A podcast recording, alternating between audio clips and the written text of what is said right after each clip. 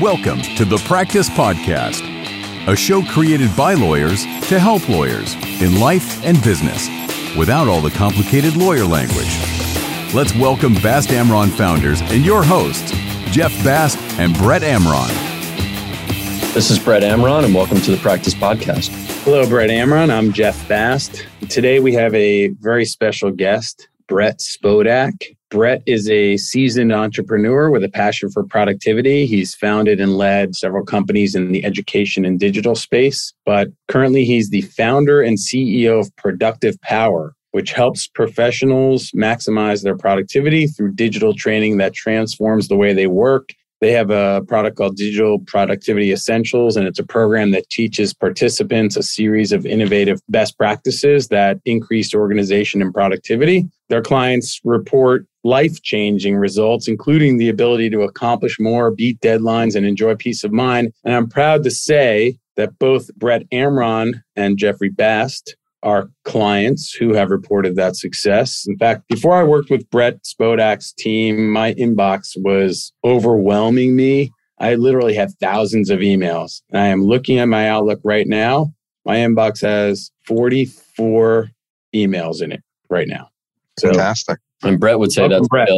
but I, I like Jeff said, I'd say a graduate, and I'll use that in quotes of the productive power, but the very early adopter of productive power. And it was, in fact, life changing. So, welcome, Brett. We're so happy to have you here, and not just because of your first name. Right.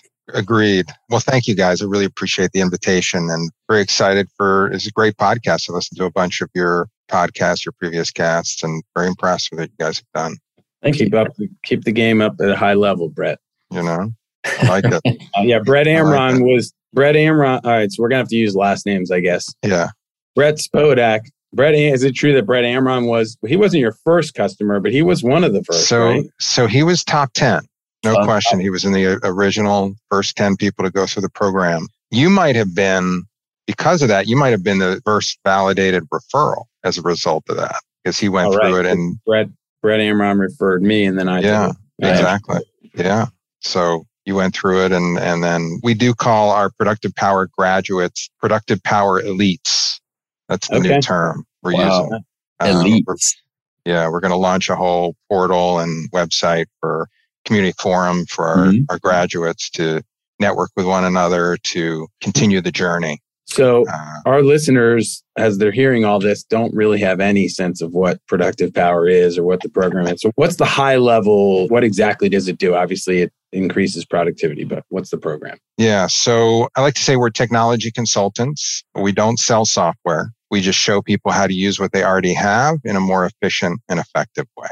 So we're great for people who have things like Microsoft 365 and they recognize that they only use 5% of the functionality and they just want to upskill themselves and the members of their team to make sure that they're really harnessing the power of these tools so they can be their most productive selves. How is it, Brett, that you came up with this idea? I mean, obviously, we all sit and we use Outlook or Microsoft, whatever tools through Microsoft 365. And I know we're all feeling inundated by all of the information and trying to keep up. But I mean, I certainly didn't know until I met you and went through the program that there was all this capability, you know, that was available that we weren't using. So tell us how you started this and how you got on this path. Yeah. So for any entrepreneur, a very common journey is they have a problem and then they look to solve the problem and they're either a solution doesn't exist or they're not happy with the solutions that are out there. They go through the trouble of solving their own problem and then they realize there's a lot of people out there that have the same problem.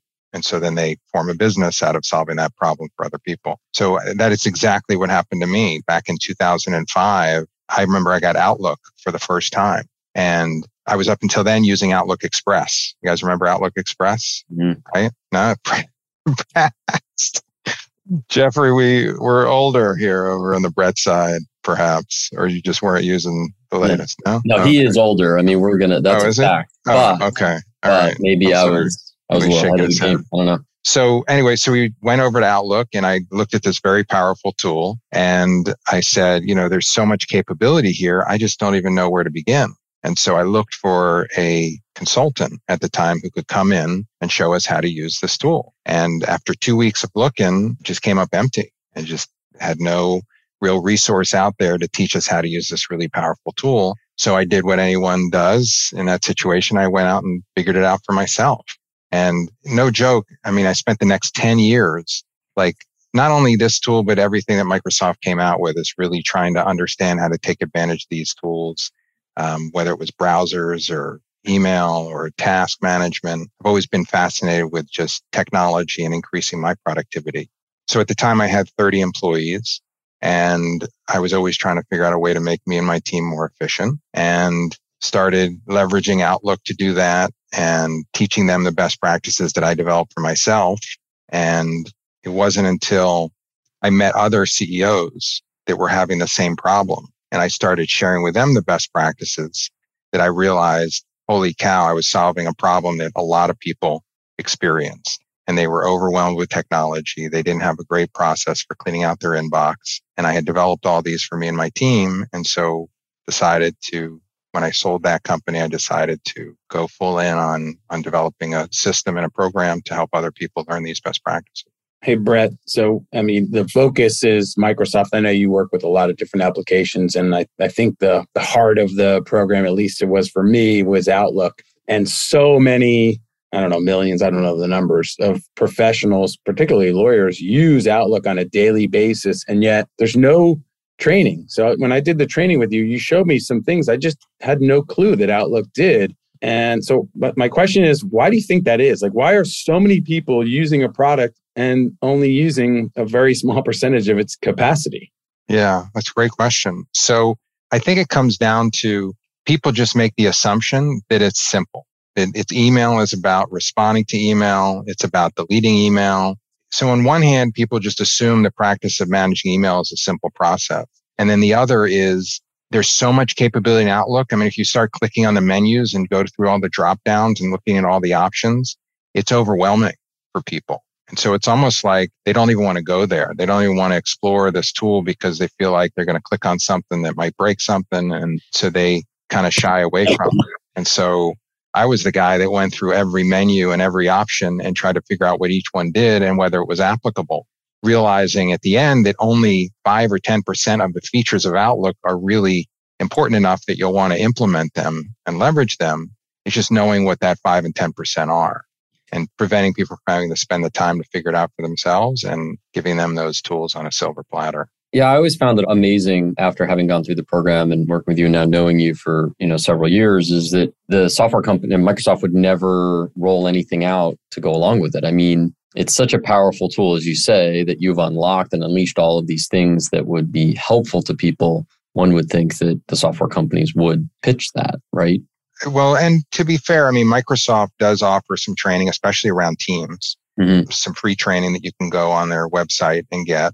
And up until, I mean, I want to say up until five years ago, they, they took the approach that people that provide training are value added resellers or part of their partnership network. So mm-hmm. they said, we develop software. We want to be great at developing software, but everything else, you know, professional development, things that go along with software, we're going to leave to third parties to do. I mean, there are companies out there that provide training in Outlook. I mean, there's books, Outlook for Dummies. I mean, there's definitely resources out there what we provide at Productive Power that really differentiates us are the a couple things. One is the specific best practices we've developed, our proprietary best practices, if you will, are different than what's out there. You know, the way that we taught you how to clean out your inbox, the way that we taught you how to use the task list in Outlook, you know, those aren't things that I read in a book. Those are things I developed through trial and error and the way we customize those tools to work for you. You know, it's also the quality of the coaches so with Productive Power, you have the option of working one on one with a coach. And so I know you got to work with me, Brett, both Jeff, both of you did. Both yeah. So we have a, a team now of productivity coaches that are just amazing. And they're just very personable and very knowledgeable, very patient. So it's that combination of those three things that I think, you know, the one on one is very different too. Like you don't really get one on one anymore. It's mostly workshops. You know, we provide those as well, but really we got our start through one on one coaching. And I think that experience for most people is very nourishing. You know, to have a mentor, to have someone who can hold you accountable is really appealing to people. Yeah, I always found the one on one, and I guess now some workshops, whatever, having that interaction and being shown some of those things and the tools and the best practices and to go through it and then to be able to practice it was super helpful for me and really the concept of zero inbox you know people around here hear me talk about it all the time and the use of a task list as opposed to your inbox as a to-do list are just fantastic concepts. Only a few obviously that i've learned along the way. I could say instead of a productive power lead i'd say a productive power disciple. Now because i do and really the email is only part of it right? I mean there's so much more that you guys go through in order to help people be productive and be efficient. Yeah. Well, and it's really making that commitment that you want technology yeah. to enable you to accomplish your goals in less time with less stress instead of letting technology overwhelm you. I mean, I remember, Jeff, when I met you, I mean, you said that email was just the bane of your existence. You said it was.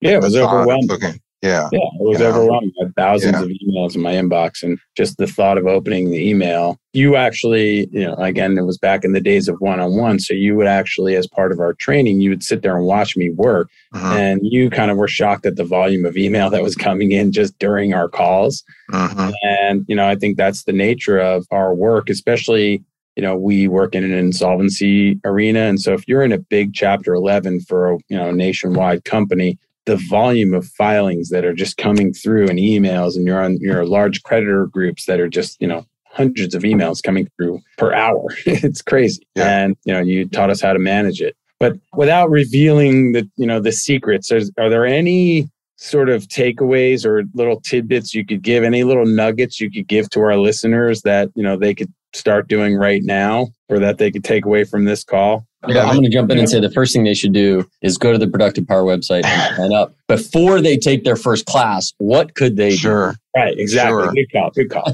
Good sure. Call. So, you know, there are a couple key concepts that would be hard to teach in this format, you know, obviously. But I want to start with those and then maybe talk about one or two that they can get started on today that would help them towards these goals.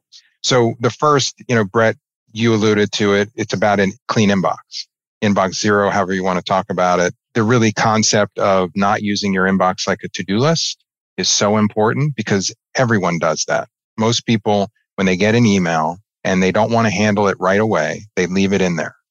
And when you think about it, the inbox is a very inefficient to-do list because everything's organized by date received and all you see is the sender and the subject.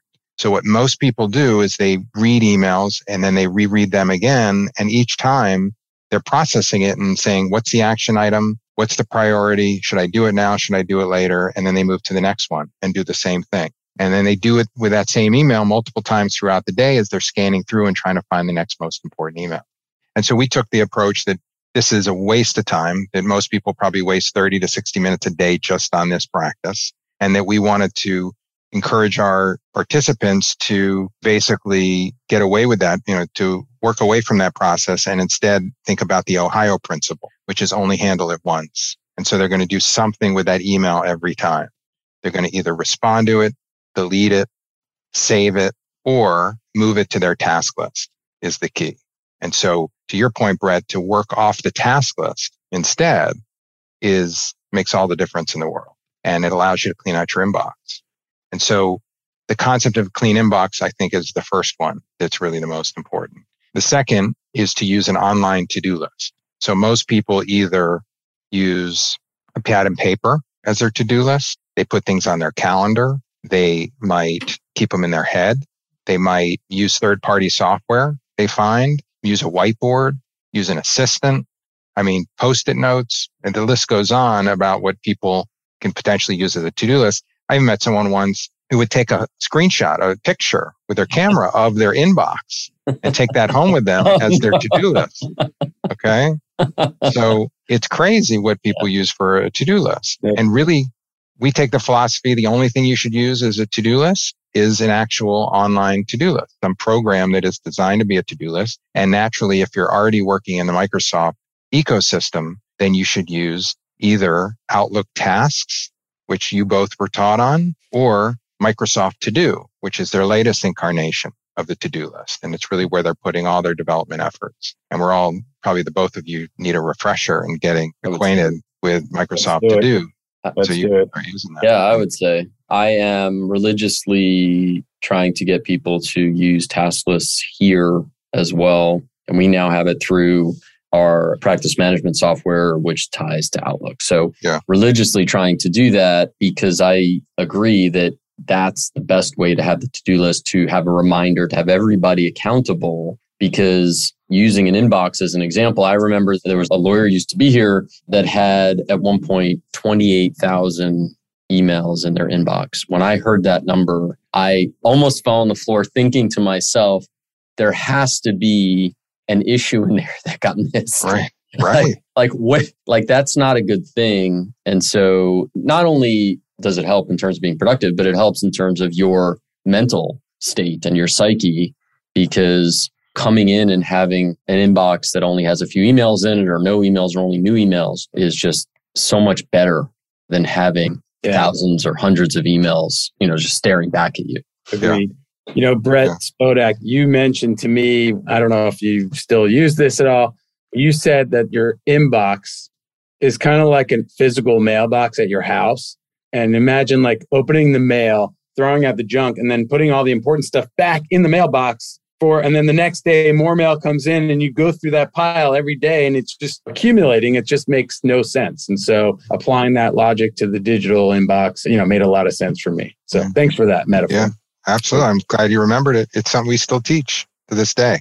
And it really resonates with people because yeah, and I think people put equating it to writing down a to-do list and just saying look you create whether it be a shopping list or a to-do list if you write it down why not have that in a digital format to me was really it is eye-opening because it's so simple it's right there for you but no one's thinking about that mm-hmm.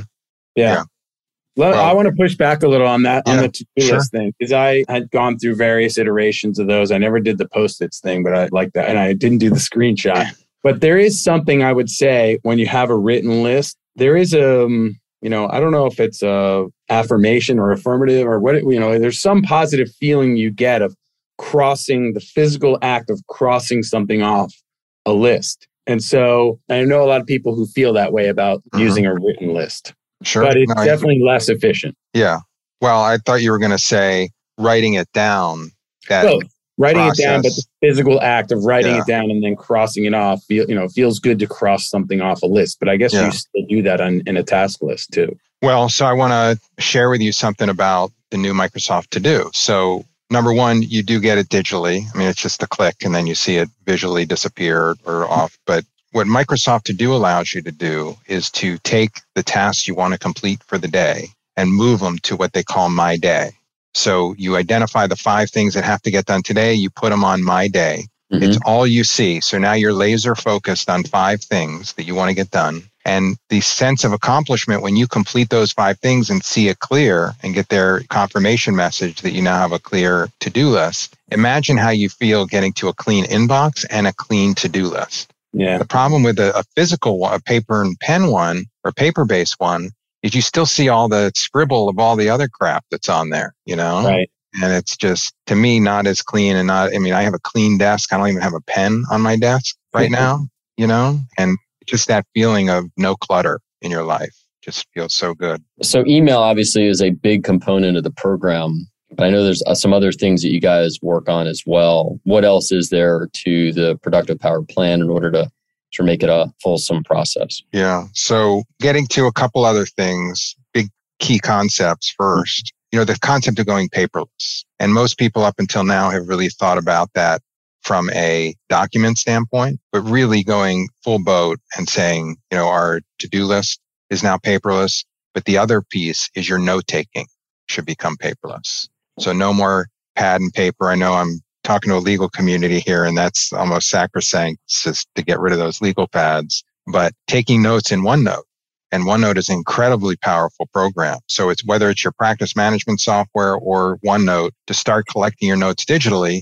Because let's face it, number one, it's easier to search, right? Whenever you need to pull up those notes to have it in digital format is so key. Number two, the ability to organize it so that it makes sense to other people. To share it is so important to have a backup of it in case something happens. You always want to have a digital backup to make it accessible no matter where you are are all key things. And let's face it, last but not least, it's more legible. Hmm. So nobody here is probably proud of their script No, for sure. No, Um, anymore. No, no, for sure. I know we both use OneNote. It is super helpful. It has some limitations to it. I think there the app is not, you know, the app on the phone when you're mobile is not 100% intuitive, but there's certainly some benefits to using OneNote for purposes of taking notes in a meeting and then sharing those notes, having them searchable, maintaining them, things like that. Yeah. No question. I also like, you know, when I use OneNote, which I do, you know, religiously as a result of uh, working with you, after a meeting or after a call, if maybe some of the key people weren't on that call, before I hit send on the notes, I kind of go through them just to maybe I didn't make something that as clear or I misspelled something or, but just that process alone makes the notes better to Mhm. begin with because I give them an extra look. It doesn't take me more than a couple minutes and it's kind of part of that meeting. It's like the wrap up of that meeting and then I shoot them off and it's clearer for me, you know, better for me and better for them. I- Yeah. It's like one of those tools that I wish I could teach my kids to do, you know, when they're in college or at Yeah. school, like take notes and then after the class, review the notes real, you know, Yeah. which, you know, as soon as the class is over, you're out and you're not thinking about it until the next class. But Well, that's a great point. Actually, that's a sixth reason I think that you can edit the notes. Yeah. So on paper, right, you write the notes and you're kind of stuck. When I used to think back to when I used to take notes, it was almost, I did it just to stay focused on the conversation so my mind wouldn't drift, right? I would write down what I'm listening to, but I would look at those notes after. They wouldn't even make sense. I got very little value out of paper based notes. And now when I take notes in digital format, I do exactly what you're talking about. I read it after and I'll edit it and make clean it up a little bit. So when I come back next time, it actually makes sense. Well, and the ability to share the notes. I mean, the utility of taking handwritten notes, and then what do you have to do with it, right? Then you have to type it up, or if you're really old school, you give it to your assistant to type up. And you know how inefficient is that? Because that's the only way you're going to be able to save it and share it with the rest of your team. Even if you copied or scanned your notes in, Right. as you alluded to, who's going to be able to read or understand those notes? Right. So yeah, the use of OneNote or some other similar program is super helpful as well. Yeah. And something, yeah, we both got from you for sure. Yeah. I know there's definitely one other thing that I took from you big time, which is, and I'll hold up my phone and I'll show you my homepage. Uh huh. See, Yeah. right? Looks beautiful. Yeah. So the listeners don't know what I'm talking about. So tell us a little bit about that and some of the things you do for people through Productive Power as well for their mobile. Yeah. Sure. And the fourth concept I wanted to float out there is it's just the concept of streamlining your workflow. Yeah. This the mobile is a good example of that. And really thinking about every opportunity you have to work smarter, to do things in less steps, less clicks, less taps, less time. You know, these tools are designed to increase our efficiency and it behooves us not to spend the time to figure out how to leverage them to save time because that is everyone's most precious commodity, especially attorneys. If you're billing out hourly and you can create another hour a week in billable time, I mean, that's real value. That's real return on your investment when it comes to upskilling yourself and other folks in your firm. And so with regards to mobile, I was really astonished at how much time people spend just flipping through pages trying to find the next, finding an app that they were looking for. And so I thought to myself, what is the most efficient layout of apps on your phone? And it really comes down to everything should be one tap or two taps away. So you can literally hold it in one hand and reach all your most important apps with your thumb, right? So you're holding your hand. You want to be able to make sure every, all your most important apps are reachable by your thumb on that first page. And so then your other, you do hand, is your other hand is on the stick shift that you're a hundred driving. percent, and- hundred percent, you know, or combing through your hair, you know? Yeah. And so, so you want to be able to touch everything with a thumb. And then worst case, it's either out of reach of your thumb and you have to use your other hand or it's two taps. So you click on a folder and then it should be on the first page of that folder. So, you know, if I'm looking at my screen, I have seven folders. So seven times six is 42 apps that can be on the first page of those screens. And then otherwise I have another 17. So 42 and 17 is 59. 59 apps that I can have with a one or two taps away. Oh, plus the four at the bottom. So now we're up to 63 apps. But, you know, obviously that changes if you want to add another folder and you just have to let it design itself organically. So as you're watching what you're using the most, move those apps. A lot of people don't even think about moving apps around. But if you think about what's the most streamlined way that you can leverage your phone, move those apps around as you observe your behavior and which apps you're, you're tapping on the most. Yeah. I mean, I think we lose sight of few people are cognizant of the amount of time we spend on tasks like that. And if you think about how many times do you go on your phone per day and how many of those, I mean, those add up. That's all uh-huh. time. This is all about productivity, and especially in a world, you know, the legal world, and then really the business world or this world, time is money. Yeah. Well, and to your point, it adds up. So if you just save, call it 15 seconds a day, 15 seconds a day. And anyone who listens to this, if you do what we just said and you take the time to sort out your apps and make sure that you're 100% going to save more than 15 seconds a day. Oh, yeah. Oh. Right. Which is a minute a week, which is 50 minutes a year. So close to an hour a year you can save just by coordinating the, you know, by streamlining the way that you access the apps on your phone. Well, and just the mental anguish sometimes if you like where I'm looking for, you know, if you're, you know, you see people furiously flipping the pages on their phone looking for a particular app. And so, you know, this way, like you said, right. it's super easy. It's right there. And I know it's been super helpful for me, you know, with finding things and organizing my phone. Um, super helpful. Yeah. Good. Glad to hear it. You guys Brett, are still are you doing still, Spodak, are you still doing a lot of work with lawyers and law firms? And are they, is it regional? Can, you know, you work with lawyers anywhere? Sure. I mean, so all of our training is done virtually. So we work with people all over the US as well as in Canada. And we're starting to work with companies that are looking at having us train people outside of North America as well. And we've really expanded to all industries. You know, it's interesting. Initially, I thought legal was going to be kind of our bread and butter, but you know, this problem plagues everybody in every industry. You're spending your time on email and you're spending your time in technology every day. You owe it to yourself to make sure that you're using not only all the tools you have accessible to you, but also that you're working as smart as possible so that you're spending as little time as necessary to get the job done and then reducing your stress to your point, Brett, the yeah. stress relief of knowing everything's organized really and, and, helps people. Yeah. And I, and I would think this move to more remote working would potentially accelerate right the growth of productive power and the and the need and the use to be even more efficient and productive and so i would imagine that you likely have seen an uptick since the pandemic started or even more recently when you know there's been more of a move and a to keep people remote and keep working remote. Yeah 100% and it's